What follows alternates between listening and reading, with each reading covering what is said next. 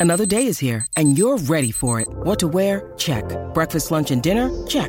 Planning for what's next and how to save for it? That's where Bank of America can help. For your financial to-dos, Bank of America has experts ready to help get you closer to your goals. Get started at one of our local financial centers or 24-7 in our mobile banking app. Find a location near you at bankofamerica.com slash talk to us. What would you like the power to do? Mobile banking requires downloading the app and is only available for select devices. Message and data rates may apply. Bank of America and a member FDIC. When you need mealtime inspiration, it's worth shopping Kroger, where you'll find over 30,000 mouthwatering choices that excite your inner foodie. And no matter what tasty choice you make, you'll enjoy our everyday low prices, plus extra ways to save, like digital coupons worth over $600 each week. You can also save up to $1 off per gallon at the pump with fuel points. More savings and more inspiring flavors make shopping Kroger worth it every time. Kroger, fresh for everyone. Fuel restrictions apply.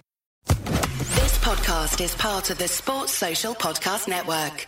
This podcast is part of the Sports Social Podcast Network. This podcast is part of the Sports Social Podcast Network. This podcast is part of the Sports Social Podcast Network. This podcast is part of the Sports Social Podcast Network. This podcast is part of the Sports Social Podcast Network. This podcast is part of the Sports Social Podcast Network. If you're always searching for your next great adventure or seeking answers to complex questions, if you think of yourself as someone who takes charge, is there for others, breaks down barriers, or sees the world for what it can be, then you're just what we're looking for.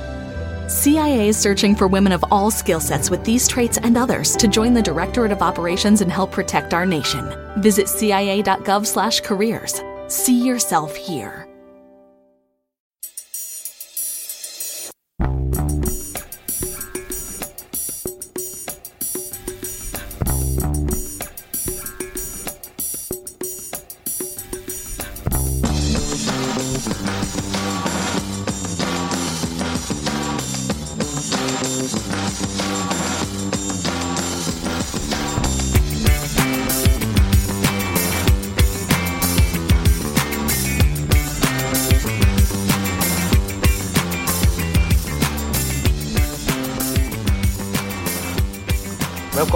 To a Celtic state of mind. We are collaborating on Matchday with Celtic Down Under. I'm Paul John Dykes.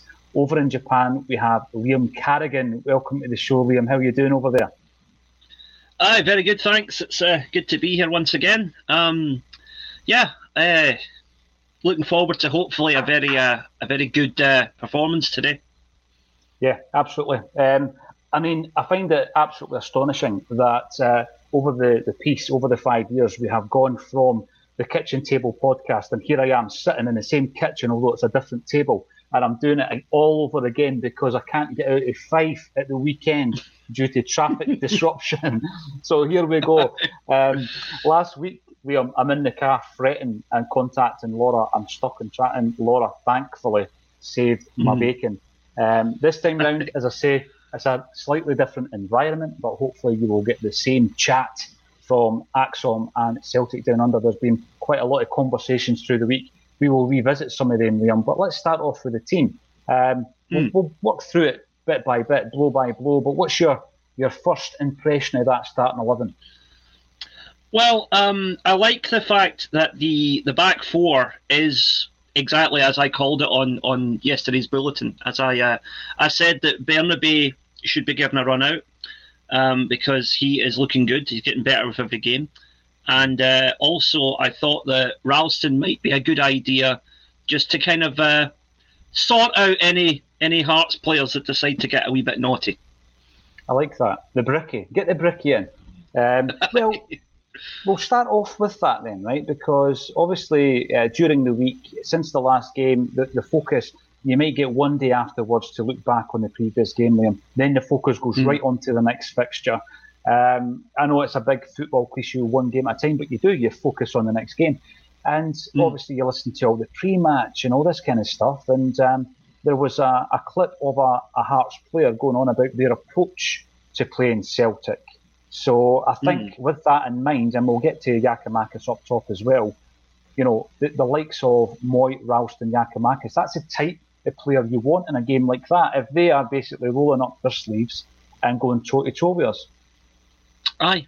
Um, you know, if if the this Hearts player in question wants a battle, I say bring it on because we will we will destroy them if they take that attitude.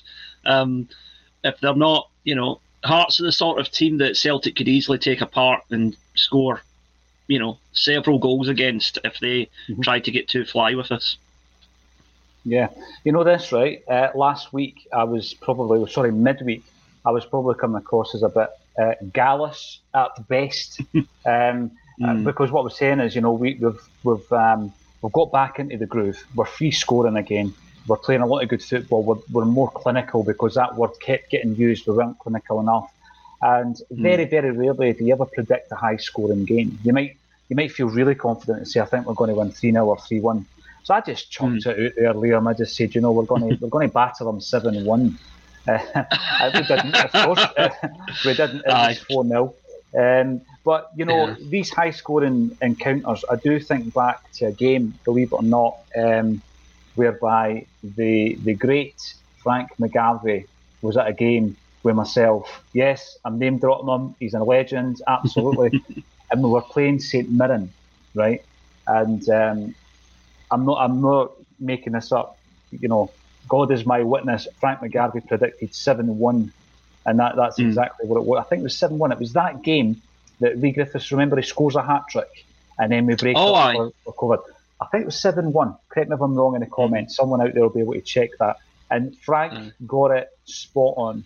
Um, I'm not quite as confident today, but what I do want is I want plenty of goals. I want us because if you look at every single game we've played this season, there, there's one thing's for sure: we've always created chances. It's just the case now of converting them.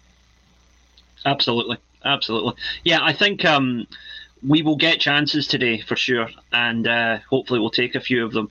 But like you say, Tynecastle is not the easiest place to go. Um, I've uh, I'd, I'd be quite happy with something in the range of two or three nothing. But I think mm. if we uh, if we get a couple of early goals like we did against Hibs, um, then the floodgates could open.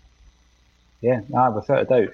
And um, we'll run through both teams then, Liam, and, and we'll have a look uh, mm. a wee bit more closely at some of the selections that we've got. Joe Hart in goals. Uh, Joe Hart, he went through a kind of a, a ropey period, let's just say, Liam, and some were vouching for him to, to drop out and uh, for Siegrist to come in for a run of games. That didn't happen. We know that Siegrist has played in two League Cup games. Um, I think that situation's been managed particularly well. What's your thoughts on that with Joe Hart and his performances?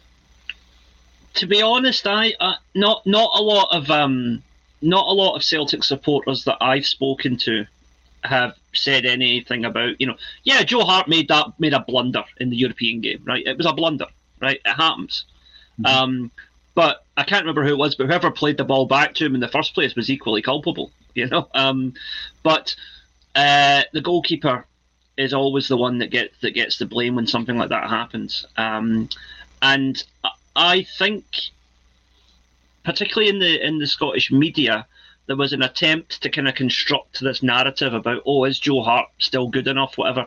Mm-hmm. And it's mm-hmm. because Rangers axed their goalkeeper after one bad game, basically. And the implication was that Celtic should do the same difference is we did not get we did not get scalped four 0 by our biggest rival. so um, I think um, you know losing in Europe to a very good uh, a very good Bundesliga team is a bit different from getting getting gubbed four 0 in the Scottish League. Mm-hmm. Um, and you know that one mistake aside, I think Joe Hart has been a solid performer. You know, people said he was a wee bit a wee bit slow against St Mirren, but so were the so were the rest of the team as well. You know, um, I, yeah, I, I, don't like it when, when the team has a bad performance. I don't like it when we single out individuals because I think, no, no, you play as a team, you win as a team, you lose as a team. So if the team gets beat, maybe I've just been in Japan too long, but it's a collective thing over here. It's like the uh, the team prospers and the team endures together, you know? Mm-hmm. Mm-hmm. Oh, without a doubt. And, you know, the thing with mm. Joe Joe Hart as well. You look at the performances, Liam, but you also look at the influence that he has. And I think what is, was really important and something that we have mentioned quite a few times on the bulletins and on the match days is particularly in Europe. Now I know that's where the big mistake happens, right? But mm. um, you know the, the starting lineup in our last game there, only Joe Hart had Champions League experience prior to this season, and I think that's huge. You know, you're going into the unknown. The gaffer as well. He's never, you know, in a, in a group match in the Champions League, never managed in that in that tournament. So I think that to have Joe Hart in there was absolutely pivotal. And he's, you know, he's old enough and experienced enough, Liam, to play through a, a couple of bad games and come through the other end. And, and I'm hoping today uh, we're not really looking at that um, position in the park at the end of the game in relation to the performance because you know I've heard this uh, argument time and time again. Yeah, Craig Gordon's doing brilliantly for for Hearts, right? But you know at that by the same by the same token, I don't regret moving him on when we did because when you look at his lack of game time leading up to mm-hmm. his removal from Celtic Park, yeah, it turned out to be bad timing because uh, we thought we had a deal with Foster, we didn't, and we ended up going out and buying uh, Barkas for big money. But I, I, stand by the decision itself. I think it was the right time for Craig Gordon to move on. Aye, and you've got to remember that Barkas came to Celtic with a very good track record. I mean, the Greek league yeah. is definitely of a you know it's not an elite league, but I think it's a higher standard than Scotland for sure. And he had consistently performed well in that league for a, a number of years before we signed him. So yeah, I, you know sometimes it just doesn't work out for a player, but I don't necessarily think it was Barkas's fault. I think Celtic and him were just not a good fit. They weren't a good fit. Um, and again, I'll probably bring Ajeti in, in, in season one into this this point. Uh, the circumstances around it, Liam, you know, bringing a player in from elsewhere. They're, they're not uh, living in a permanent address. They live in hotels. They can't integrate with the team off the park. So straight off the bat, the relationships, the team morale, the bonding, all the stuff that happens um, that we don't see, but obviously, mm-hmm. you know, feeds into the player's psyche for for uh, match day. All of that was kind of missing during that particular season. We'll never know under normal circumstances how those two guys would have done, and you know that's yeah. pretty sad they go out on loan. You wish them all the best. Uh, and the frustrating thing is, I fully believe they'll go somewhere else and have very successful careers. Mm-hmm. Um, because yeah. I think they're both they're both capable. You know. It wouldn't surprise me if Barkas ends up um, playing his way back into the international team. Uh, Ajeti has already shown that, that, he can score goals. He's doing that at a different level and at a different club. Um, and you know, I'm getting a few messages coming in saying that uh, these early kick-off times are great for our Australian fans. Welcome everybody if you're tuning in from Australia. Liam, of course, is tuning in from Japan, although he is part of the Australian podcast and broadcast Celtic Down Under. Uh, always an array of football jerseys hanging up in your your wee den there, your wee recording den. I know you're a big football fan, aficionado. There's been a couple of releases this week that have been very interesting, Liam. Mm, I got the um yeah, so I've got the New Japan home shirt behind me, and I've got the Celtic third kit, the mm-hmm. the cursed grey third kit, which I ordered before the St Mirren game, so don't blame me. I, I, know you're a big fan of the jerseys, and um, it's, mm. it's astonishing, isn't it, how a particular jersey can hold such fond or otherwise memories. And um, obviously, uh, the one again for me, I remember the League Cup final against uh, Killie as well. And a jersey mm. that up to that moment I really, really loved is just etched in my memory for that particular poor result. But that's the way it goes in football. And hopefully we can wear that that grey jersey again and, and um, you know, wash away the memories of Paisley.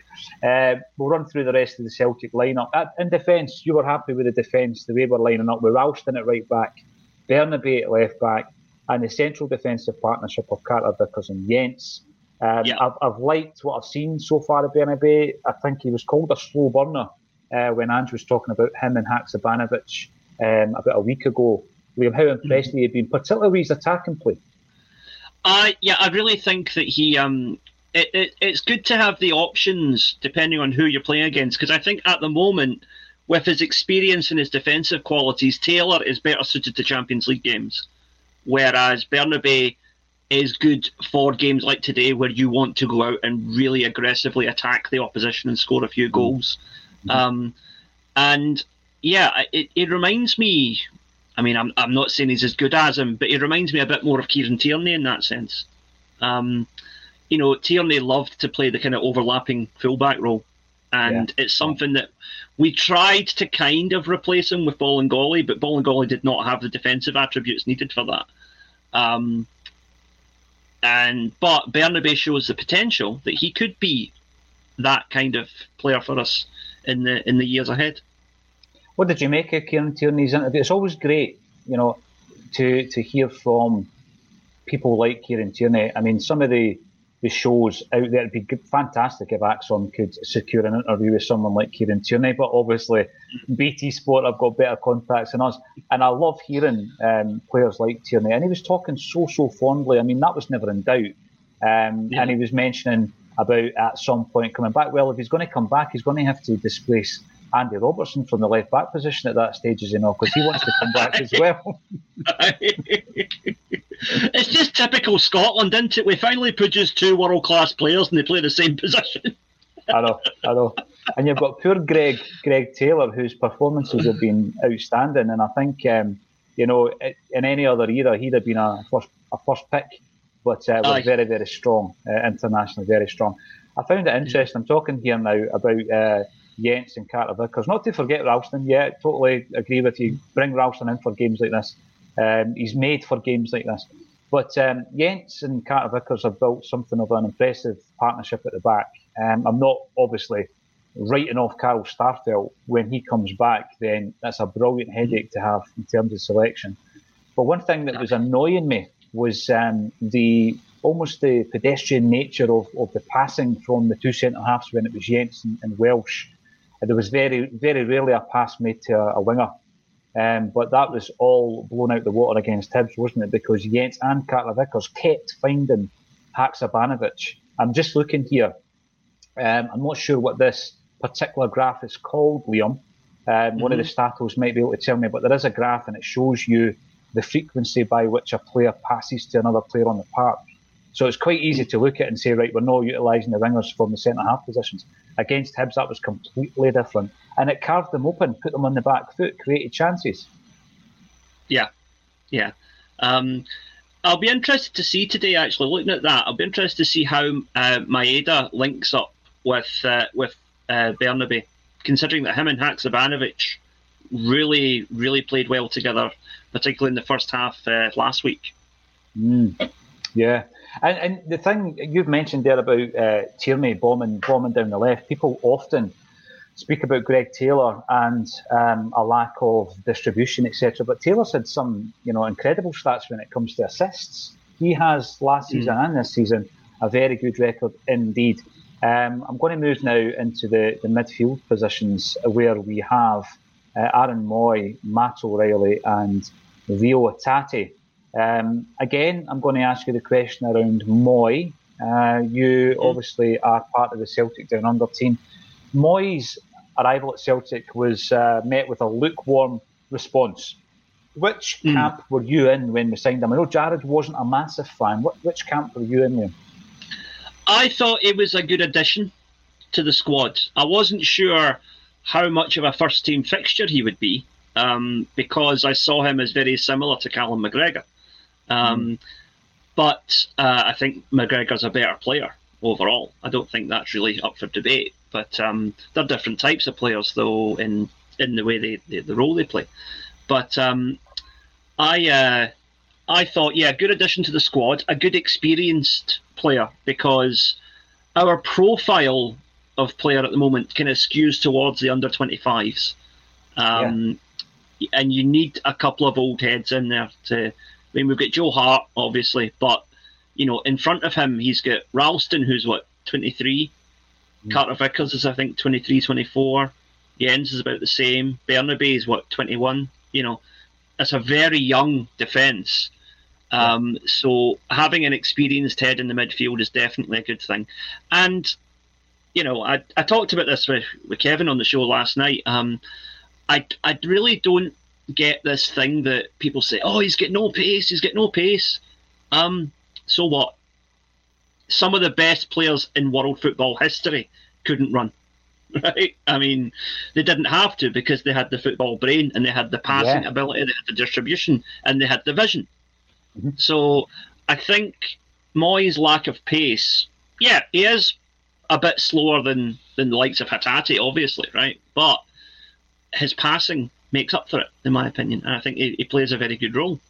Um, but the real standout for me has been the way Matt O'Riley has stepped in to the more kind of defensive duties since oh, yeah. Callum McGregor's been out of the team. That has that that completely stunned me. I did not see that coming at all. I didn't think he had that in his game, but he does. he does. And yeah, we had the, the chat on Monday, um, Colin and I, because I, have been completely astonished like yourself, really. And should have been astonished. He's a great footballer. He's played there previously. You know, I just didn't expect him to, to adapt in, in the way that he has done. Uh, the defensive qualities that he has shown me, um, uh, you know, have been superb. And it really just shows you the the, uh, the real quality and adaptability in Matt O'Riley, a player who I think that um, I've got to admit, when we signed him, I didn't know a great deal about him. Um, it doesn't. I, am pretty sure Ange doesn't uh, gauge who to buy regarding what I know about them, but I didn't know a great deal about Matt O'Riley, and he's he's he's really for me he's been a sensational signing. Um, the mm. price that we paid for him is just laughable. Um, you know, I think Lawrence said pound for pound. It's difficult to figure out who your best signing has been when you look at Hatate, O'Riley, um, Joe Hart. Some of the signings incredible. Um, and, a, and a wee word on Reo Hatate as well, because again, I thought he came out the traps absolutely in blistering form at the beginning of the season. There was a wee dip, but I think he's regained it. How impressed were you with, with his goal the other night as well, Liam? That well, I think my my dad summed it up well when we were talking about it yesterday. He said um, he said that's the sort of thing you do when you're like 14 years old in the playground and you're showing off to your pals. It's not it's not the sort of thing you're supposed to do in the middle of a professional football match, you know. But it was just the the sheer quick thinking, the the intelligence, the arrogance of it was just beautiful. It really was. It was. It was. I audacious. Uh, Kookaburra, mm. welcome to the show. You're watching on YouTube. If anyone hasn't already subscribed to the channel, please do that. We're heading towards 20,000 subscribers on there. And if you want to support the channel, you can buy some of our merchandise, hoop, um, top, shamrock jerseys, shamrock trackies. They're all in there. The link is under the video. Uh, Kookaburra, I picked the starting eleven correctly. First time since Ange has been here. It is often difficult um, to, to predict an 11 when Ange is at the helm. Um, FS feeling much more positive about the heavy rotation than earlier in the season. It's all about the squad. What do you make of the rotation then, Liam? Because I was saying before we came on there. Mobile phone companies say they offer home internet. But if their internet comes from a cell phone network, you should know. It's just phone internet, not home internet. Keep your home up to speed with Cox. Cox internet is faster and has more reliable download speeds than 5G home internet. Cox is the real home internet you're looking for. Based on Cox analysis of Ookla speed test intelligence data Q3 2022 and Cox serviceable areas, visit Cox.com/slash/internet for details. It's the Marketer's Report. This week, Patrizia Spagnoletto, Global Chief Marketing Officer, Direct to Consumer for Warner Brothers Discovery, weighs in on the difficult task of building and retaining consumer trust trust is a really hard thing to build and a really easy thing to destroy. And we have to be very respectful about that. Our partnership with iHeart has really helped us build that trust and that relationship with the on air talent. The best thing for us to do is to build a relationship with our consumers. And if those consumers have a relationship with the DJs that are on air, then we want to build on that. House of the Dragon, which was one of our most successful, if not the most successful campaign we've ever done for a show, audio was a core part of that. As the number one audio company, iHeartMedia gives you access to all. Every audience, live conversations, trusted influencers, and the insights and data you need to grow. Not just a media company, iHeartMedia is your access company. Go to iHeartResults.com for more. I like the way he's doing it. I didn't like the St. Mirren rotation. I felt it was too much, but he's hmm. tinkering mm. and he's tweaking it. And, and it means that all the players are getting the game time that they need. Aye, I mean, the thing with rotation, the most difficult part of a squad rotation system is the first three or four games because you have guys coming in who have not played. But yeah. It's at the point now where almost everybody in the squad has had a couple of games. Um, and so they can come in and there's already that they're already at that that certain minimum required level to go in and do a mm-hmm. job. Mm-hmm. Um, yeah. I am, you know, I am surprised that Maeda's starting today. To be honest, though, Um, you know, I'm, I'm I'm a big fan of the guy, but I I thought, you know, I thought on form at the moment, Haksabanovic was pretty much undroppable. You know, Yeah. um, Oh, no, so- definitely. Mhm. that does surprise me a wee bit. But Ange knows what he's doing, so he's obviously got something in mind. Absolutely. We'll, we'll come to Haksabanovic as well. I've been so impressed with him. Um, Ewan Boy Martin brings up, I'm not going to call it the elephant in the room. We all know it's coming. Ewan Boy Martin. uh, hail, hail to you, sir. Interesting to see how VAR works today. Tell you, Ange wasn't that bothered about it, was he? No, He says he couldn't believe the excitement everybody seems to have over VAR. Um, he wants the refs to get it right first time. Come on, Ange. You've been in the country 18 months. You know better than that. Um, I mean, it is one of the things. You just hope it isn't a discussion point at the end of the game, don't you? Aye, I mean that that's the thing. I was I was again I was saying last night. You know, I went to my my first football game uh, in three years uh, a couple of weeks ago. The Japan and New Zealand ladies international teams, and that game had VAR, but I think there was like two checks throughout the entire game. One for uh, an offside that wa- that was clearly offside. I mean, we, we could see it even from the from the stand. It was offside and another for a for a possible yellow card. Um, and that you know that was it basically. Um, you know, but as I said as I said last night as well, though, I think that part of that speaks to the fact that the Japanese probably run VAR far more efficiently than it's going to be run in Scotland. Um, but also the fact that the women's football in general, they, they just they just tend to get on with it. They're, they're not as they're not as theatrical or melodramatic or trying to trick the referee into giving away penalties or whatever as, as the men seem to be sometimes, you know. Mm, interesting observation. Did you enjoy the game though? Because it's first time back in three years. Um, what, what kind of precautions? What kind of precautions over there? You still masked up in that, Liam, when you go to the game? Um, masks, yes, depending on where you're sitting.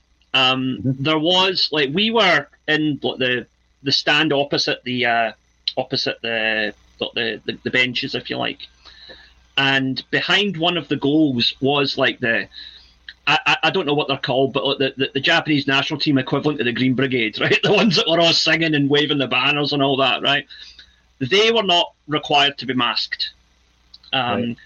but they were, you know, they bought tickets specifically saying you're going into the singing section, you're going to be in close proximity to a lot of people. There's going to be shouting. You know, it's it's a high risk area, and it's up to you if you want to take that risk. Now, my my wife, for for medical reasons, um, is still scared of COVID. Um, so we went for the the regular seating, which is like still you're still in with a crowd, but you're fully masked, and you know disinfect your hands, get in and out, and whatever. Um, which in a stadium is all you can really do. Yeah. Besides, an open air arena like a stadium is not as conducive to transmission as, for example, a, a music concert might be where it's all indoor. You know. Mm-hmm. Um, So, yeah, you know, I mean, nor normality has to come back at some point, and you know, um, I think that the Japanese authorities are doing it as best as they can, really, with in terms of getting the football going. And we've had crowds back in for I think, I think for about a year now. I think it was about this time last year that they first brought back crowds, and they phased it in. It was five thousand maximum, then it was ten thousand, then it was full capacity. Um, I mean, it's only the top three or four teams in the J League that would have a regular crowd of more than about 20,000 anyway. So um, it wasn't that big of an issue. But yeah, I, I, I think we're, you know, doing, doing what they have to do. And I, I feel quite safe at the stadium. I really enjoyed being back. And I'm looking forward Good. to uh, to going to another game soon, hopefully. I hope Celtic get their, get their backsides over here for a pre season tour. That would be good. Um, here's here's the two ends of the scale when it comes to VAR. Ewan Boy says that it's interesting to see how VAR works today, but um, if we look at Peter McKill, he thinks it'll be interesting to see how the officials behave today.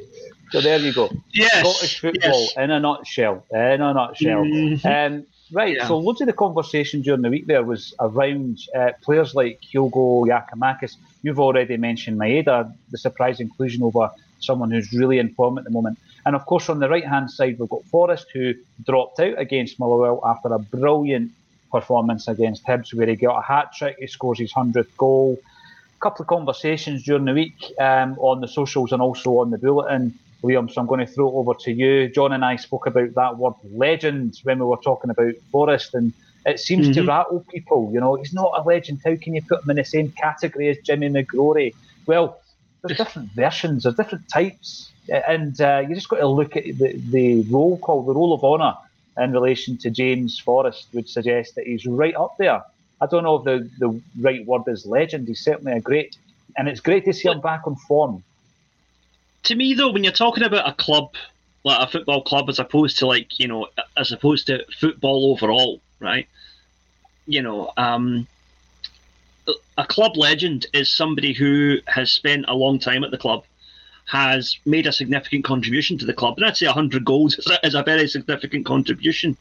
I mean, like case in point, and it's no disrespect to this particular player, right? But you ask any Arsenal fan, is Tony Adams an Arsenal legend? They'll say, "Oh yes, no question," right? Mm-hmm. mm-hmm. But in my opinion, a very ordinary workman-like defender. Nothing outstanding about him as a player at all. But every Arsenal fan would say he's a legend.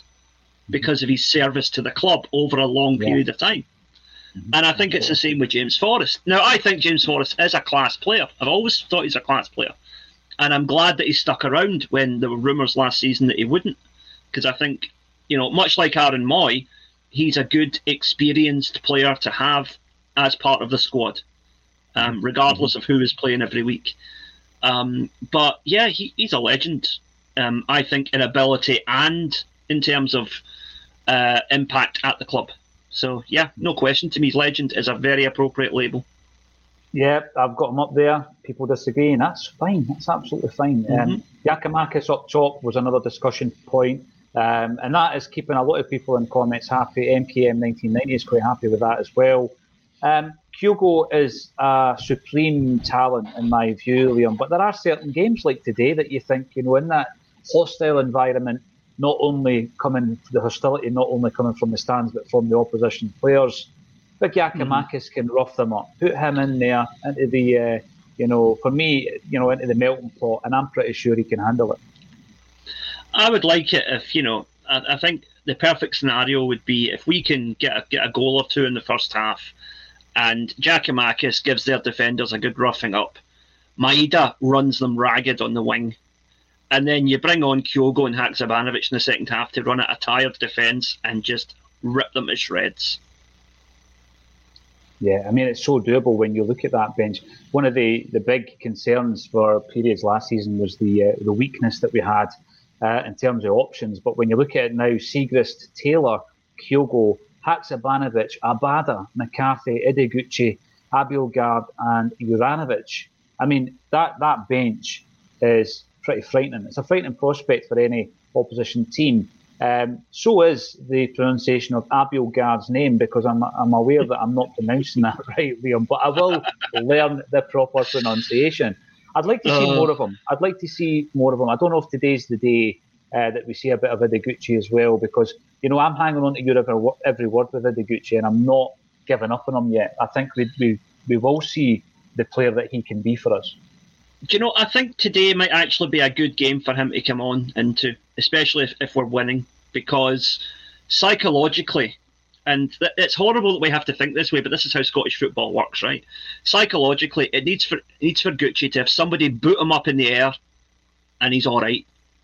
Then mentally, that's him yeah. got beyond the injury and the worry of it recurring. Um, one bad tackle on him and he walks away from it, and I think he'll be a, a better a better player and a better man for it. I'd like to see that today. Um, loads more to discuss. We'll obviously catch up again at half time or a way to get the action. Um, an absolute pleasure, as always, uh, for Liam to tune in from Japan, representing Celtic Down Under. Match day is a collaboration between Celtic Down Under and ACSOM. So I hope you enjoy that. Thanks, everybody, for getting up um, early if that's what you're doing. Um, what time is it where you are, Liam? Is it night half time? Eight. Half eight. Half eight. Yeah. Half eight. Um, if you're in certain areas of Australia, you might be getting up early to watch the game. Fantastic. Enjoy the first half. Thanks everybody for getting involved. And thank you once again, Liam Carrigan, for joining me on a Celtic State of Mind. Thank you.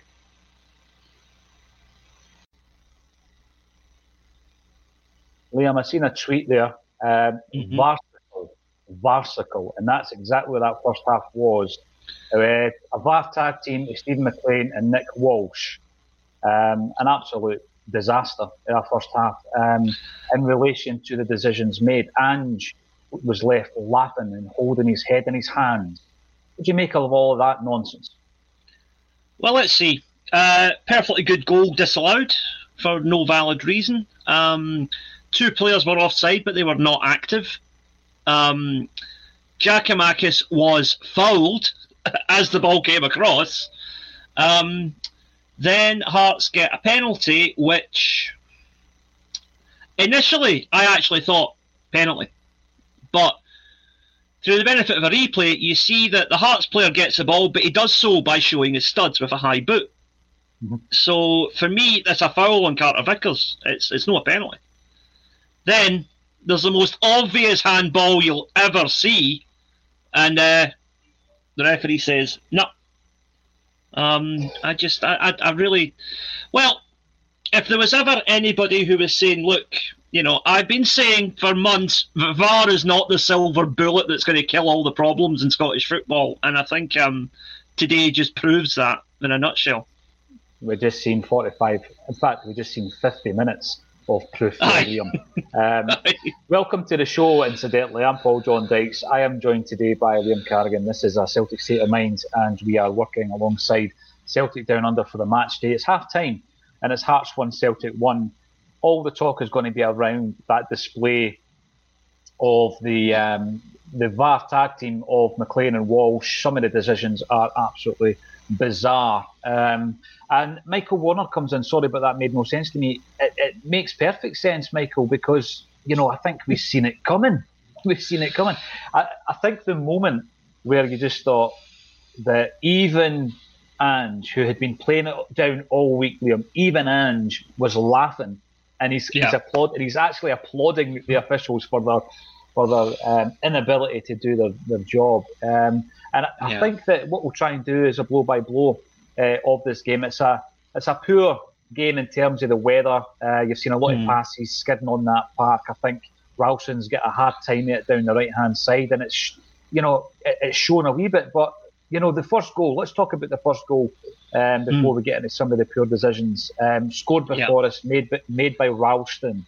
Two of the players who have had a hard time in the past, but um, I think that there is no doubt both of them are, are brilliant parts of the squad. Ralston done ever so well to get that ball across, and of course, you know, Forrest scores goal number 101. He's a legend. Uh, is that is that the first time John uh, that, uh, that James Forrest has scored a header? Because I do not remember him scoring a header before today. Potentially, come on. The Stackles in the comment section, let us know. Uh, I can't I can't remember him scoring a header either, and I loved his celebration. You know, he's up there, you know, in, a, in amongst it with regards to uh, surrounded by Hearts fans and, and just the the emotion that he showed. So we're, we're, a goal up, and I think at that point though, um, I would say that we, we were deserving of that lead. There was one wee thing that I've that I've noted here, Liam, um, a few mm-hmm. minutes before the goal, and it was they made a chance. They made a chance that uh, has gone behind after uh, ricocheting off a Hearts player's face, and Hearts get a yeah. by kick. And you know, I'm trying to remember which player went up to the, the referee. I think it was Maeda himself went up to Walsh, and Walsh, you could mm. see it. He said, "Go away." It was just yeah. the disdain that he has um, for any decisions, any anything at all, any shouts that we're we're trying to um, get in this game. And I was a wee bit concerned at that moment in time. Should we be concerned? Well, yeah, I think there are causes for concern. Um, I still think we'll win this game. I think we will. We've opened up Hearts a few times with a couple of slick passing moves, and if we can get that going again in the second half, the goals will come because they're not good enough to shut us out for a whole another 45 minutes. Um, but I mean, you know, I, I, I, I, think of something that a friend of mine once said, and it was it was actually in relation to a dispute we had with a boss at work. He said, "Never, never put down to uh, maliciousness what you can put down to incompetence." But referees today, that that crosses a line beyond just incompetent. There's, there's something, there's an agenda there. Clearly, clearly. You know the thing, Liam. Right? I, I said something similar the other week. I've always use the incompetence line because mm-hmm. I think, you know, you look at some of the examples, you do, you look at some of the examples over the years, you speak to some mm-hmm. ex players um, over the years as well, and they've been used at the level of incompetence. But the other week mm-hmm. there, it, it kind of went beyond that for me against Hibs. You know, when I'm looking Aye. at McLean and I'm looking at some of those decisions, and people in the comments will be saying it, you know, it went beyond that years ago uh, in relation to some of the decisions. But you watch that yeah. there today. Aut- Autumn Glow comes in, and he he or she, uh, Autumn yeah. Comes in to say it's a penalty in in your opinion. That's fair enough. But why did that take three minutes? And why was Ralston's goal not given? I think that is part of the frustration here, Liam. You yeah. look at Ralston's goal. It's it's disallowed for a foul apparently by Giakoumakis. You look at you watch it back. You think you know, Nick Walsh has, has actually called it before the ball's hit the net. It goes to the VAR replay and it comes back and the goal's disallowed. It's pathetic. It really is. It's so poor. I do think Celtic have got enough to win this game, um, but you know you're up against it. And I think if the penny hadn't dropped already with Ange, and you, you know Ange better than I do, right? Not on a personal Aye. level, but you've got more experience in Ange. What was that all about during the week? Was he just trying to take the heat away from that? Because he must realise, you know, he's clapping the officials. Um, you know, he's laughing at that decision. John Kennedy's talking to the fourth official. They must hmm. realise it's an absolute disgrace the way they're going about their business, these officials. Aye, but I think Ange is of a mind that, well, you know, as as Jock Stein said back in the day, as long as we score enough goals to win the game, it doesn't matter what the referee does, you know. Um, and I think Ange is, I think he's fully aware of the issues with referees, but he's of the mind that we're going to win in spite of them. Yeah. So, um, but you know that that display there, something that made me think about. Right, there's a thing we do in, in school in Japan here. I, I teach in primary schools, right, and we have this thing called soji time, which is like 15 minutes after lunch, where the kids spend 15 minutes cleaning the school, right? They clean all the floors or the tables, whatever. I'll get to the point here, bear with me, right? Um, but there are some Waynes who just don't want to do it, right? So they deliberately do it so badly that eventually say, look, just step back, I'll do it myself, and you sweep the floor yourself, right? Mm-hmm, mm-hmm.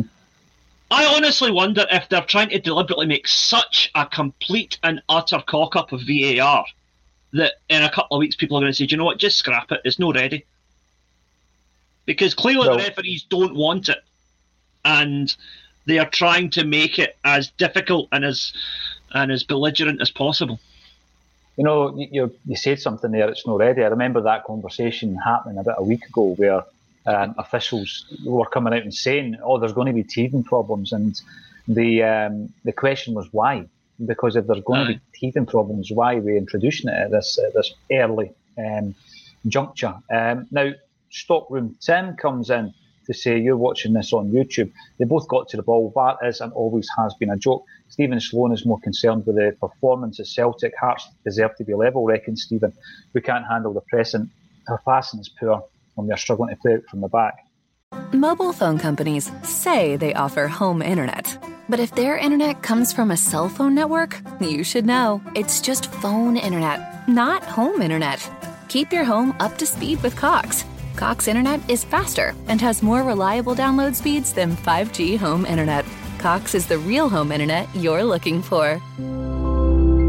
Based on Cox analysis of Ookla speed test intelligence data Q3 2022 and Cox serviceable areas, visit cox.com/internet for details. This week on The Marketer's Report, Patrizio Spagnoletto, Global Chief Marketing Officer, Direct to Consumer for Warner Brothers Discovery, weighs in on building trust. Trust is a really hard thing to build and a really easy thing to destroy. And we have to be very respectful about that. Our partnership with iHeart has really helped us build that trust and that relationship with the on air talent. As the number one audio company, iHeartMedia gives you access to all. Every audience, live conversations, trusted influencers, and the data you need to grow. Go to iHeartResults.com for more. Our fullbacks and wingers are offering little. Let's concentrate then, Liam, on Celtic's mm. performance. I think in the opening stages there, um, Hearts had the first real chance of the game. I think it was a decent save by Joe Hart. We spoke about Hart mm-hmm. before the game. Um, and up to then, it was kind of like end to end, but I think a lot of the, the, the play that you would expect from Celtic has been affected slightly by the conditions. Uh, yeah. No excuses because obviously we did take the lead. Um, but up to the point where we scored the goal, um, I've, I've, seen great uh, defensive tackles by Moritz Jenz, really good defensive play by O'Riley, um, but probably mm. not enough. Not, not enough up to that stage, first quarter an hour, uh, of us creating anything. Um, would you would no. you go with that? Do you think the goal came at a good time for Celtic? It did. It did because Hearts were on the ascendance at that point, and the goal was it was like a a, a hammer blow to them because they they, they did they, they staggered for the next five or ten minutes after that as well. We could we could have got more if we'd have turned the screw a little bit on them, but um, I think that uh, Hearts do deserve some credit. Now, was it a penalty? Was it no a penalty? I don't think it was, but a lot of people think it was. And I think it's one of those that take VAR out of the equation. It could be given, it could not be given, right? But I do think that um, Hearts deserved possibly to get back into the game because they have been having a go. They've, they've contributed something to this game, and you do have to give them some credit for that, I think. Yeah, I, I, think so. And we've got a game in our hands now, Liam. I mean, yeah. uh, going by the comments, uh, a lot of people are saying, you know, they, they think that the Cameron Carter Vickers offence uh, was a foul and it was a penalty, right? Okay, mm so you take that one on the chin.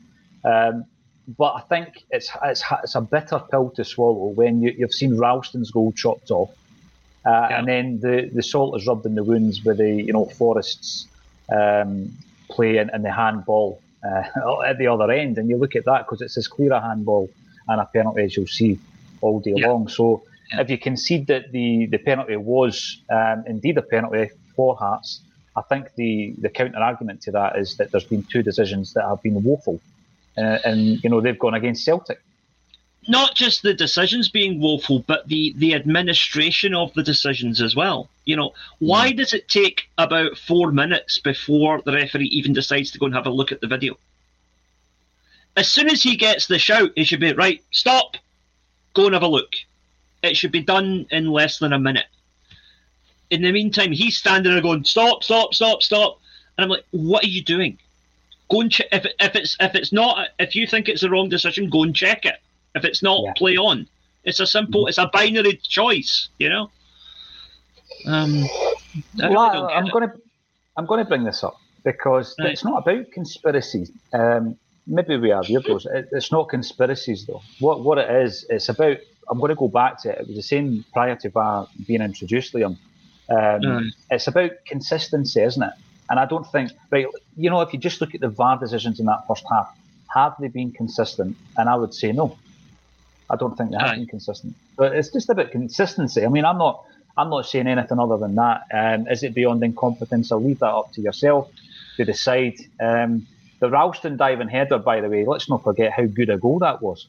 I mean, oh, it's, it's, so aye. unfortunate for Tony Ralston. He's done so well to get through that that sea of bodies and get on the end of it. Um, brilliant goal. It's just a shame that it's been chopped off by uh, VAR. I've seen uh, the boy Devlin going in late on Jenz, but Jenz was the one that ended up in the book in that first half, which was unusual. Um, and of course, that, that, that was a strange one. Yeah, the, mm. the hmm. Jenz booking was a strange one because to me, it's both players are at it, but the Hearts player gets a second prize simply because he's smaller. you know, it's yeah. just um, you either book both of them or you book neither of them because they were both the, the arms were up from both of them.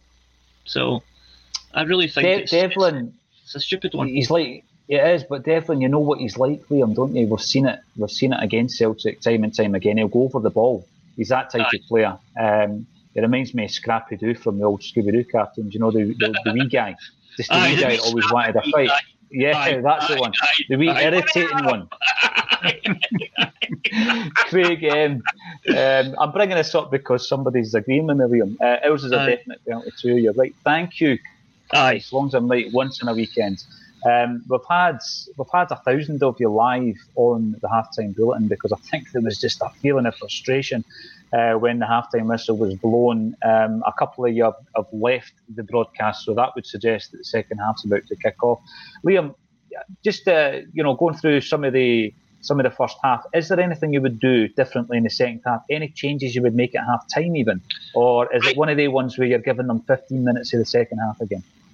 No, I think we need we need to we need to get back out in front quickly. I would I would um, immediately swap out uh, Maeda and Giakoumakis for Kyogo and Haksabanovic. Giakoumakis you know is just it's just not his game today. Unfortunately, it's not happening for him. It's not, and it looks as though anything he does will be penalised. Again, yes. I'm going back yeah. to that. It do, you know, it does look as though if he's putting himself about, which I love when a big guy does that. I love when he does it in Europe. Um, but he's been penalised for it today. So if you do take him off, you've got the craft and the wizardry of um, Kyogo and Haksabanovic. Haksabanovic is on great form. I'm not sure I would make any other changes than that at this moment in time. Still confident of a win, Liam, before we go back to join the action? Yeah, I'm going to predict 3 1. Brilliant. I'd love to see it. We'll see you at full time. Thanks, everybody, for getting involved. Thank you, Liam yeah. Carrigan, for joining me on a Celtic Cheers. State of Mind.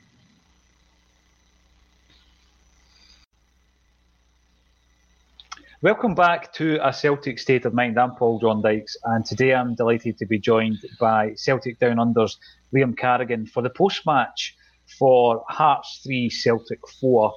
What an afternoon of football that was, Liam. Um, so that I can catch my breath, take me through your thoughts of that second half, and then we'll look at the game as a whole. Well, I was just going to say, whoever that half-wit was you had on at the half-time show who said that, you know, uh, take, take off Giakoumakis Maeda, sack him. Uh, oh, wait, that was me, sorry.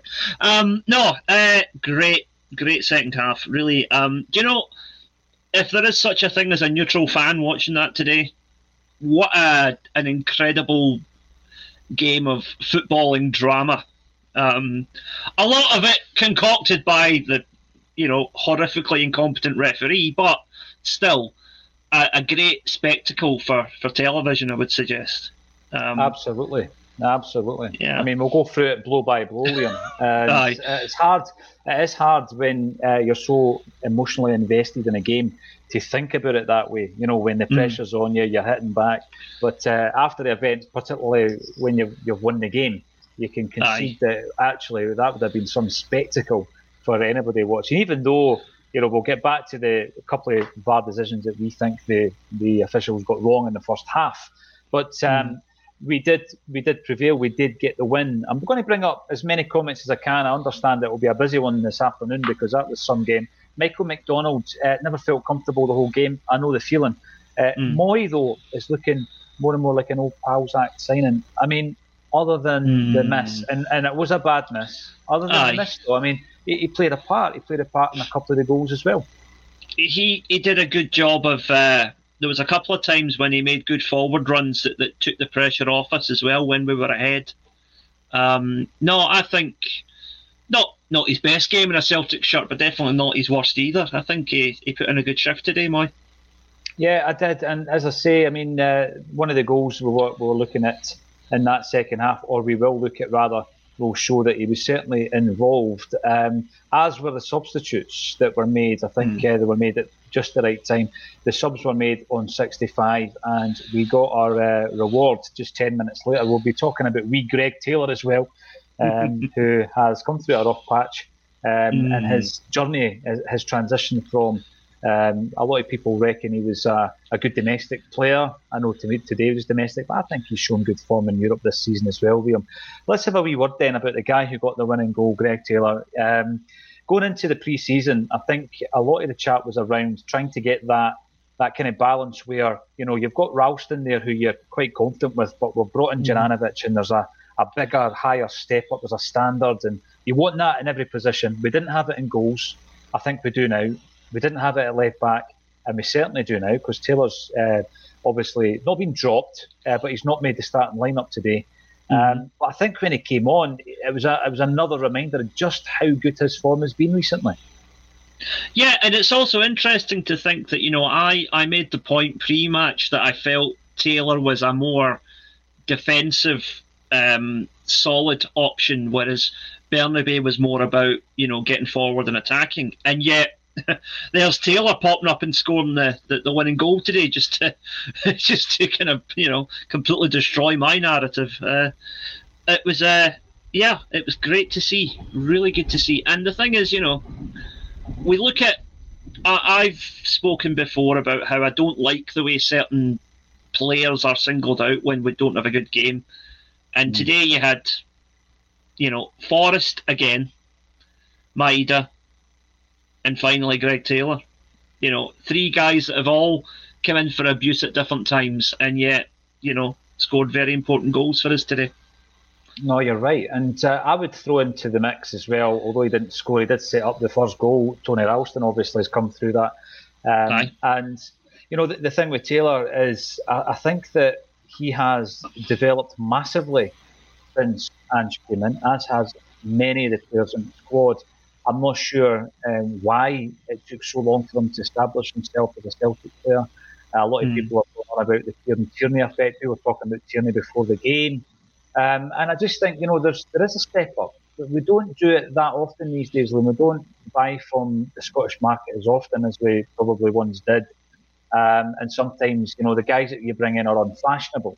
I think Aye. yeah, Roy's suffering a wee bit from that as well.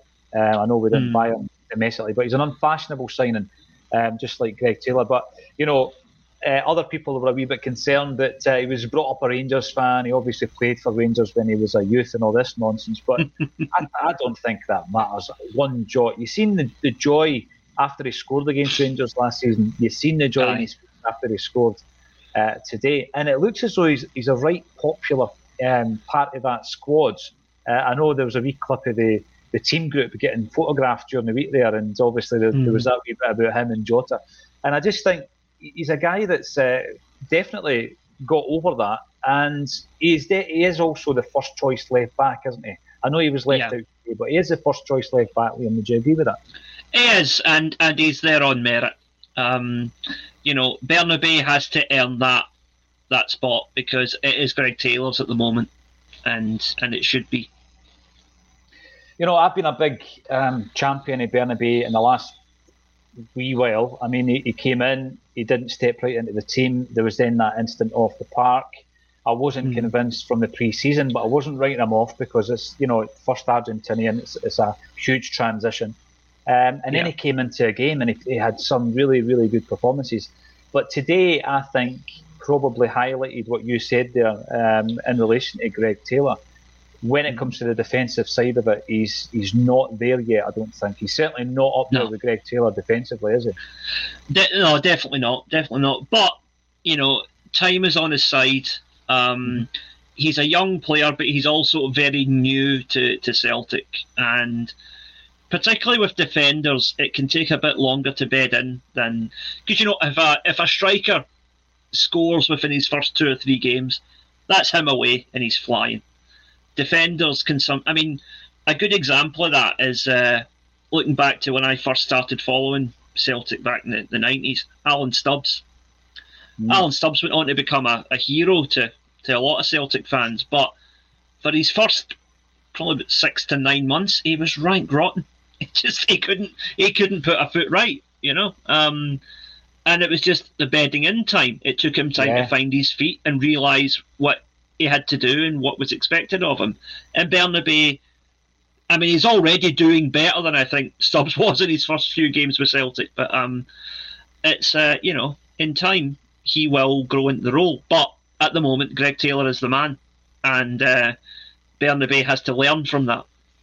I think it's it is always useful to look at uh, the history books and, and find other similar examples. Stubbs is a very good shout actually. I remember his first game Aberdeen at Pittodrie gets sent off, didn't he? That's um, right. Aye. Yeah. And this is a guy who went on to have some real success at Celtic. I, I remember watching an interview, probably when he was back at Everton as a coach, and he mm-hmm. was having a chat through his career. When Celtic signed him, it was a big, big deal. I remember Burns shelling out a lot of money, and uh, there were various clubs interested in him at that time, English clubs. He was part of that Bolton team with Alan Thompson and Jason McAteer, all the guys that went on to bigger and better things. But you're right, it took him a while. It took Paul Elliott a wee while as well when he came to Celtic, yeah. just to adapt. And like you say, it's not a goal you're looking for. You know, it, it's the no. performances and then the, the consistency of performance. Of course, we went through the first half, and we'll come back to that for anybody who never tuned in at half time. Um, but let's have a look at some of the incidents in the second half, and we'll work our way back there, Liam. We've already spoke, uh, spoke about the winning goal, but there's Yeah. a lot more to speak Oh, about. God, yeah, yeah. You know, we went in, we went in at one-one, and at half-time, you and I were talking about maybe uh, mixing it up a bit. The chat in the comments was that, that Hearts were, were in this game; they were giving us a good game. No denying that. Um, Mm. And obviously, we'll come back to the bar. But anyway, what happened was, you know, as soon as we kick off, Hearts open the scoring. Uh, and yeah, and the, you know, again, Varchek, Shankland scores a goal, and we're two one down. Tell me at that point when we're talking about character, test of character, the we never stop mantra. What are you thinking um, at that moment? Because I've got to say, I knew because of the type of game it was, there was more goals in this. I wasn't that Aye. concerned at that moment in time. No, well, I, I, I, I said to my, I was watching the game with my dad over over the, the iPad, and um, and I said to him, I said, look, th- this is not going to, there's no way this is going to finish two one. I said, I have no idea what the score's going to be now. I said, but I don't, I don't see it finishing, uh, you know, finishing two one. Um, I, I thought, um, I thought Celtic would probably come back and win three two, to be honest. But then, credit to Hearts, they came back into it again and um, and I think there's a lesson to be learned here from now. Hearts didn't get any points today, but I think they would have earned a lot of respect with that performance from people who are maybe not necessarily fans of Scottish football. Tuning into that game today because it's on the telly, expecting Celtic to steamroller Hearts because Yeah. that's what we that's what we usually do to most teams in this league. Um, and Hearts gave us a, a real fright and gave us a really good game. I don't mean this to be in any way patronising. Genuinely, I think Hearts deserve credit for, albeit a referee-assisted, um, you know, competitive game, but a very competitive game. And if I was a Hearts fan, I wouldn't be too despondent about that tonight. I think they they can hold their heads high and say they contributed to a very very good spectacle. Massively. And and I mean, they have come up against a Celtic side who are in free scoring form. Two games, 10 goals, uh, one goal conceded. And yeah, we did have to score four goals to win the game, but it was much, much tighter than the previous two fixtures, like you say. Um, Now, the thing with Mooy, let's talk about Mooy. It's time to talk Right. about Aaron Mooy, right? Oh dear, yes. We'd, we'd, we'd already had this to chat about Mooy because he, he's you know he's starting to rack up the starts, um, Mhm. and you know a lot of that is down to the fact that the captain's injured. We know that, but um, I was bigging him up, and the first thing, the real contribution that he makes in the second half. Is he, he misses what we used to call a sitter? Was it as bad as that? He should score. He should definitely hit the target, shouldn't he? Well, for me, a sitter is an open goal, right? And that was not an open goal because he still had to beat the goalkeeper. It's a very, very bad miss, but it's not. It's no. It's not like Peter Van Vossen level of miss. You know, um, it's. Uh, Mobile phone companies say they offer home internet. But if their internet comes from a cell phone network, you should know. It's just phone internet, not home internet. Keep your home up to speed with Cox. Cox internet is faster and has more reliable download speeds than 5G home internet. Cox is the real home internet you're looking for.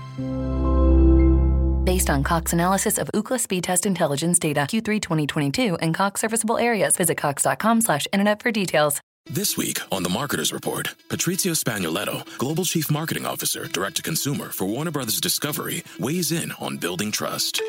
Trust is a really hard thing to build and a really easy thing to destroy. And we have to be very respectful about that. Our partnership with iHeart has really helped us build that trust and that relationship with the on air talent. As the number one audio company, iHeartMedia gives you access to all. Every audience, live conversations, trusted influencers, and the data you need to grow. Go to iHeartResults.com for more. There's loads of '90s references, by the way, but just keep them coming. Aye, because, uh, aye, I remember aye. them well. Aye. Um, no, but but again, the thing, the funny thing is though, you know, the Van Vossen one was quickly forgotten by that particular set of fans because they won that game, and I think Aaron Mooy consider himself a lucky boy that we went on to win this game today because he'll, be, he'll get a lot less abuse than he would have if we had not won today and he missed that chance. Um, For sure. he actually had time, I think, to trap the ball and place it. He didn't have to take it first time. I think he actually had the enough space where he could have actually stopped and put his foot in the ball and then picked his spot. But you know, I give the goalkeeper some credit. Right, he comes out, makes himself big, and he forces Mooy to try and place it into the corner, um, and he puts it wide. It's it's a bad miss, but you know, like I say, there's been plenty. Ronnie Rosenthal there's another one for you. Oh yeah, that was yes. that that was that was worse by far. You know. look it up. Look it up on YouTube if you're a wee bit younger. No, but you're uh, right. I mean, a couple of things about that miss. Uh, Aaron Mooy, yeah, I totally agree, should score. Uh, Giakoumakis thought he had scored because he's running away with the arms up if um, Mooy's going to slot it away. But uh, again, as you say, you forget the miss because we won the game. Let's not forget Maeda's part in that, the build up for that. It was a brilliant wee dink to the, the kind of side of the foot. Oh, um, yes. Lovely. Aye. Brilliant. And it's great Aye. to see him playing with a wee bit more confidence. Liam, I know you're a big fan. But mm-hmm. you know, he did. He, he went through a tricky patch there for a few weeks, didn't he? Aye, aye, and you know, he still he still needs to. He's still not. I still still don't think he's close to being back to his best yet, and that will come. I'm sure it will because he's got it in him, and you know, he's also playing for a World Cup starting place at the moment. You know, mm-hmm. he will be in the Japan squad, but will he start? That's a big question. And what he does with Celtic in the next three or four weeks is going to go a long way to determining that. Yeah, we'll come we'll come to the goal and uh, the, the, celebration as well because mm. uh, I think there was just a an outpouring of emotion and you understand it because, like you say, not only is he want to get over the, the tricky patch he's had, you'll have one eye uh, on the international stage as well. I'm really keen to get comments coming in as well as we work mm-hmm. our way through this game. At the moment, we're up at um, uh, Hearts winning 2 1 at this stage. Shankland's opened the scoring. McEllion, one word for that VAR experience, farcical. Maybe the game mm-hmm. is too quick in end to end terms compared to the EPL. Not comparing the standards, just the regulate, regulatory of these decisions in both ends. Mm-hmm. Well, yeah, VAR, I mean, regardless of how entertaining the game was, um, there is this overarching uh, discussion around the VAR and the performance around VAR we spoke a fair bit about it at half time, and we will come back to it because yeah, there's there's absolutely no doubt that it's going to create controversy um, if it's used the way it is today, Liam. And I'm pretty sure Andrew's going to have a few things to say if he's asked the question this time round. I'm al- I'm already thinking tomorrow's back page headline is going to be he's made a verse of it. you could be a headline writer with, with that. I used to be one back in the day, but not anymore. you should write our taglines. Honestly. Oh God, no.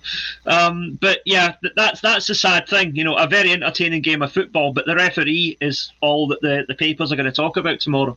Um, and you know, we've not even had the Rangers game yet, so God knows what's going to happen in that game. But again, I, I, asked you. I think it was before the game, Liam. I, w- I was talking mm-hmm. about you know Andy's reaction. And Andy's come to Scottish football and he's done it his way in terms of uh, the, dealing with the media. And yeah. I think that there's been many occasions where he has seemed a little bit kind of tired of the, the line of questioning. Um, but again, none more so this week when it was VAR, VAR, VAR. Um, mm-hmm. So on the one hand, you're, you're from a journalistic background, understand why journalists are asking them the question because there's a, there's a few, few reasons for that. I mean, they're working for editors who are asking for, for various things, but mm. at the same time, he was at the end of his terror talking about VAR.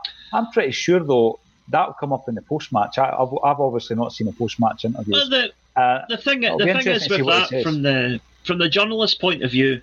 Now, I understand one person asking him the question. Hmm. But at that press conference the other day, he was asked the same question in about five or six different ways. Yeah. yeah. And, you know, that is, it's very, very poor journalism because the thing is, if you go, I mean, I've been to press conferences where I've covered like Celtic, Rangers, Hibs, Hearts, whatever, and they, you know, every attendee usually gets a transcript of what was said, or they're allowed to record the entire thing so they can basically quote anything the manager says at the end of that, whether they've asked the question or not. So to me, I think it's actually a bit of ego with some of these writers as well that they want to be the one that that, that triggers Ange Postecoglou into saying something controversial, you know. Mm. Whereas the most controversial thing Ange will do is be call call them mate. Because if you if you're familiar with Australian vernacular, that usually means the exact opposite, you know. Absolutely. Um, uh, yeah, j- just before Giakoumakis gets on the score sheet to continue his incredible goal scoring record that he's had since mm. he came to Celtic, um, James Forrest was in and about it again, and, and he had a shot well saved by Craig Gordon. Um, a few moments later, we win the corner, it comes over, and we score from the, the resulting corner. It's a great header. And at that point, we've scored two goals. It's two each, and both goals have come with headers, Liam. But Giakoumakis, mm-hmm. I mean, yeah, we, we spoke about him at the beginning of the game, and we were both saying, you know, we understand why he's starting this game. The yeah. physical aspect of it, Hearts had already mm. talked that up leading up to the game, Aye. and he gets us back in the game. It was quoted, uh, the commentary team quoted that it was his 19th goal in 20 starts. And I know that all the statos and, and, the data guys don't even look at that now. They're just looking at minutes and goals and assists per minute. His, his stats are incredible, Liam absolutely yep. astonishing since he came to the club. But yep. I, I, would stand by the fact that there are certain games I would rather play Kyogo. Today wasn't one yep. of them though, and, no. he, and he proved he proved the guy at half time wrong as well by getting us back in the game. Yes, yeah, yes. as as did uh, as did Daizen. So I'm gonna, yeah, I'm gonna take that take that one on the chin, as Tony Mowbray would say. the, the thing um, with, with Giakoumakis as well, stop start. Um, you know, beginning of his Celtic career. But now right. he's he's at a stage now where I always go back to the comment that Anthony Joseph made about him when he signed for Celtic for something mm. like two and a half million quid, and he was he was basically of the view that um, his previous club were, were looking for 12 million euros had they stayed in the division. So yeah. we've got a player there again, uh, you know, because of the circumstances, like Haksabanovic, different set of circumstances, like various players we're getting him in at the right price, Liam. Um, and it's brilliant. It's superb recruitment, isn't it? I mean, that's the thing. You know, I don't. I, I do have sympathy for, for example, clubs like Rubin Kazan, right? Because the situation in their country is in no way their doing, right? So they're being ostensibly punished for something that's completely beyond the sphere of football, right? Uh, but football's a ruthless game, and Celtic have taken full advantage of that, and they're perfectly entitled to. You know. Yeah.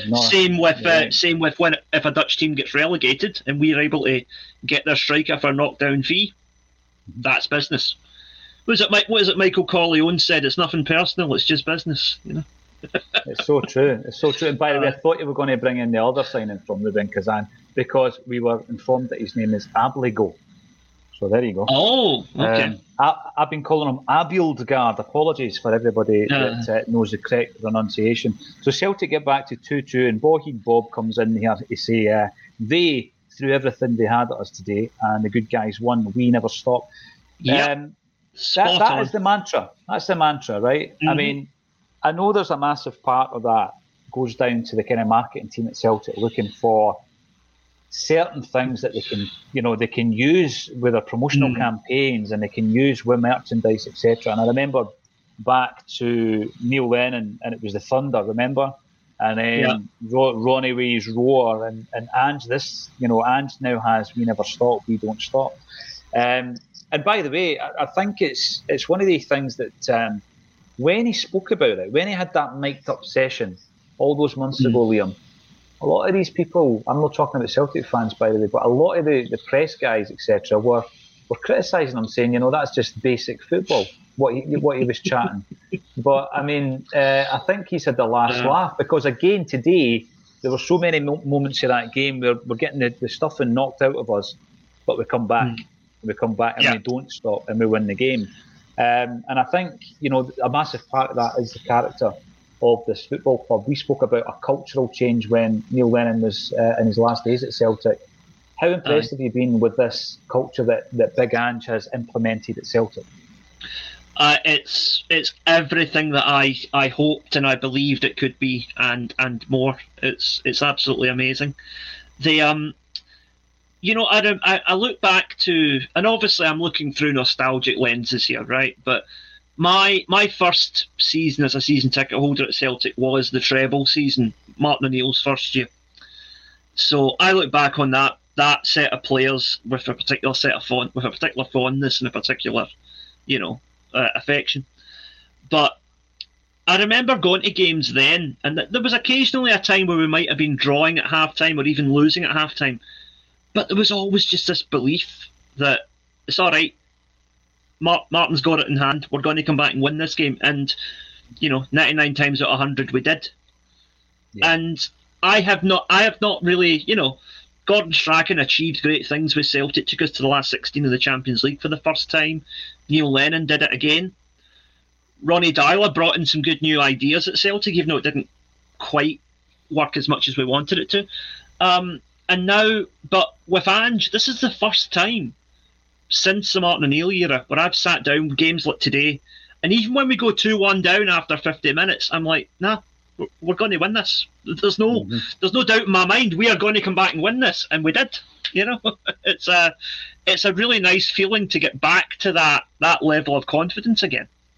No, you're right. I, I know exactly what you mean because I mm. think um, it was down to the mentality of Martin O'Neill's team, but also the personnel. Because all you had to do was look around that team and think to yourself, "There's guys in that side um, who are game changers," and you had your talisman, of course, uh, and, and Henrik, but there was many other players on that part that could really turn the game round for you.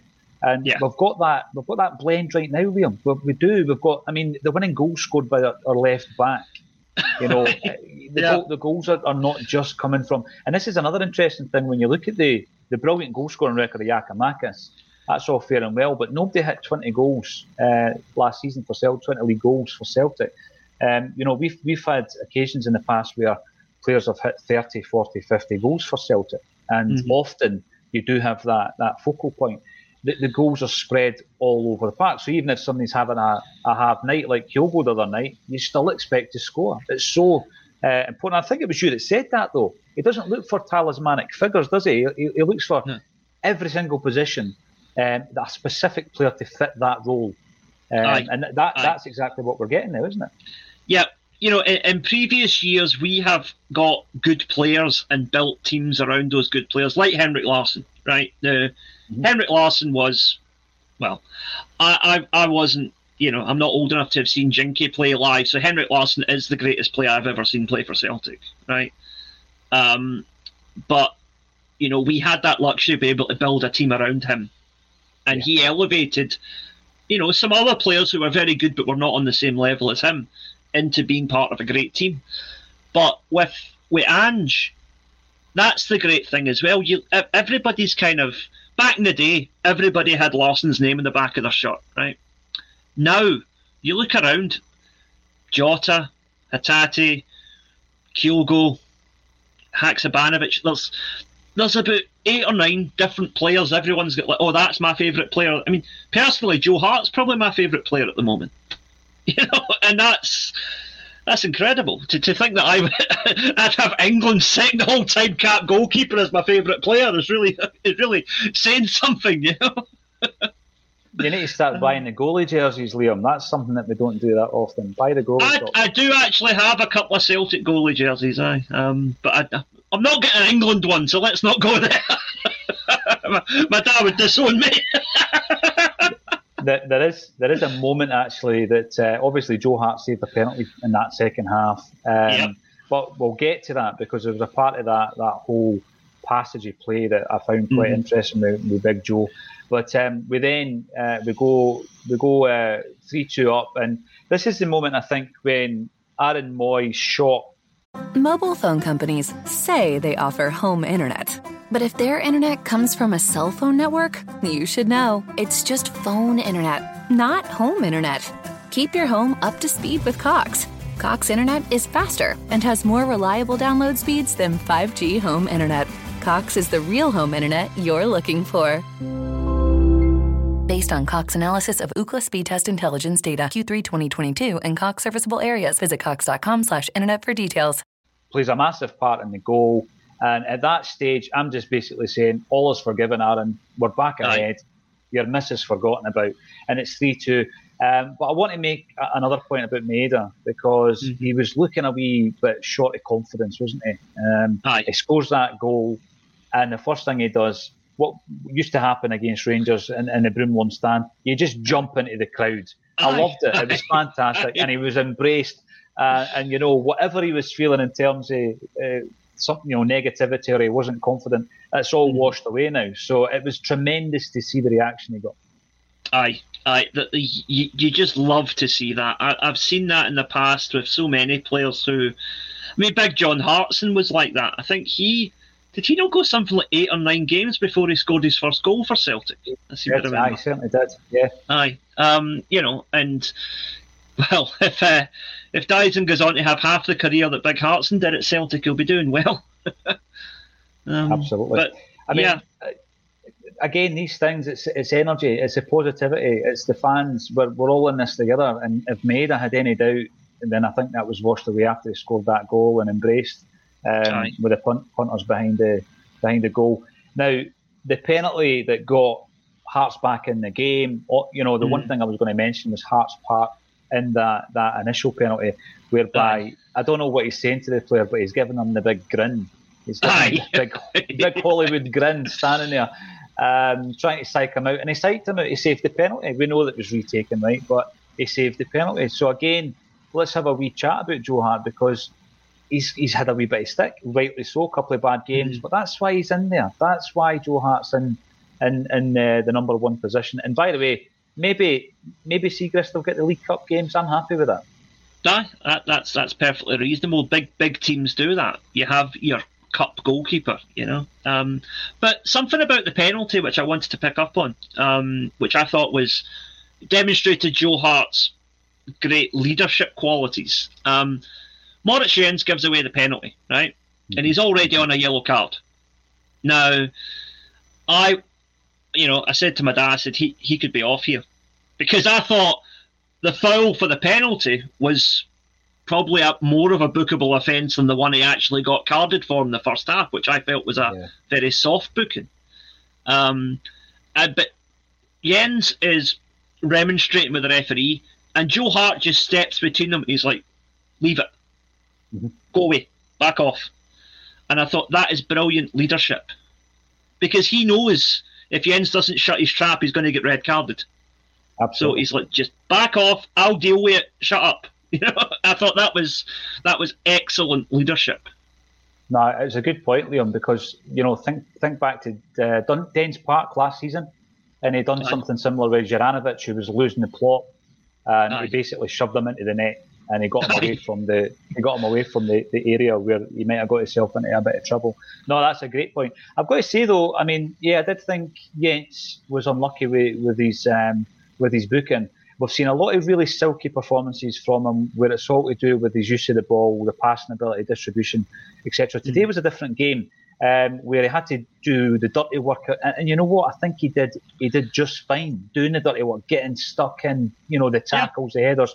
Um, so I think we've seen a different side to Jenz, and I, I'm going to maintain that when Starfelt comes back, Liam, he's got a job to uh, move Jenz from that left-sided central defence. So you've been quite happy with the the performances of him and Carter Vickers together as a partnership. I mean, that's the thing. Up until a couple of weeks ago, I would have said it's it's Starfelt and Carter Vickers because that's the strongest partnership.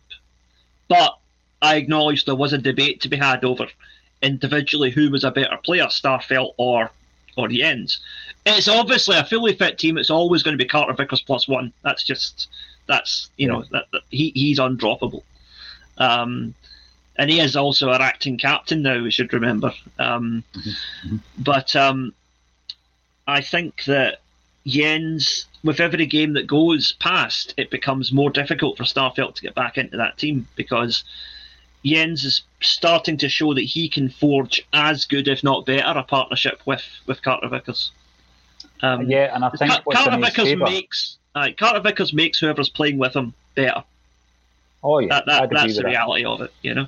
I'd agree with that. Yeah. I think that there was an example. We're not comparing uh, like for like in terms of the player, but the scenario um, with Van Dijk uh, and the players he played alongside and Denayer. And by the way, I like Denayer, but I think he certainly looked better alongside Big Virgil.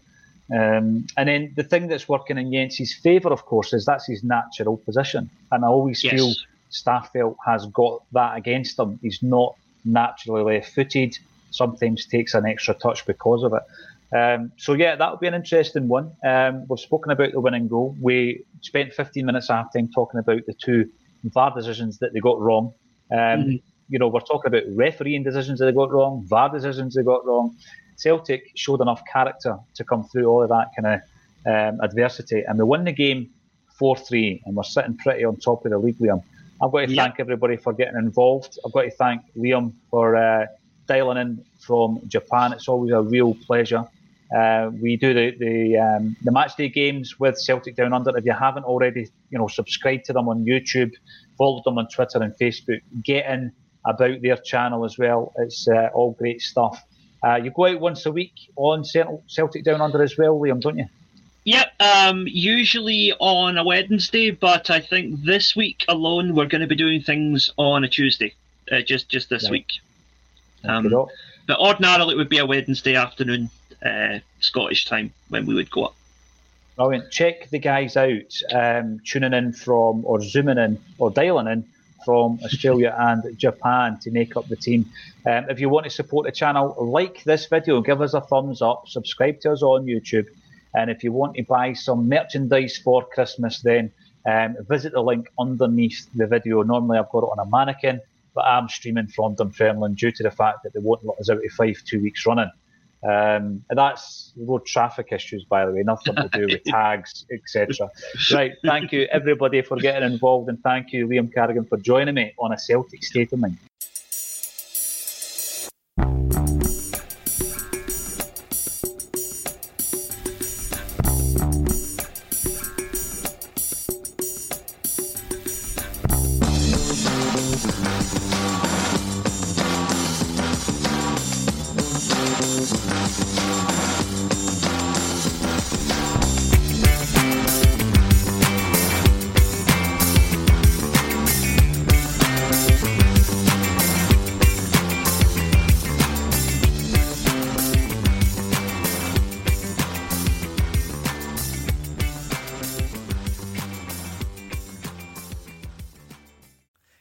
Guys? This is MMA fighter Clay Guida, and I'm not afraid of anyone or anything. But losing my hair was an entirely different kind of fight. So if you're suffering from hair loss like I was, then you gotta check out my boys at Bosley. Pound for pound, they are the champions of hair restoration. That's why I turned to Bosley to get my hair back. The entire Bosley team was so professional and kind from start to finish. All it took was a simple one day procedure, and I was on my way back to rocking my full hair again. So take it from me. Don't wait if you are thinning or receding. I'm so thrilled with my results, I just wish I would have went to Bosley sooner. It's time to finally knock out hair loss because the best is yet to come.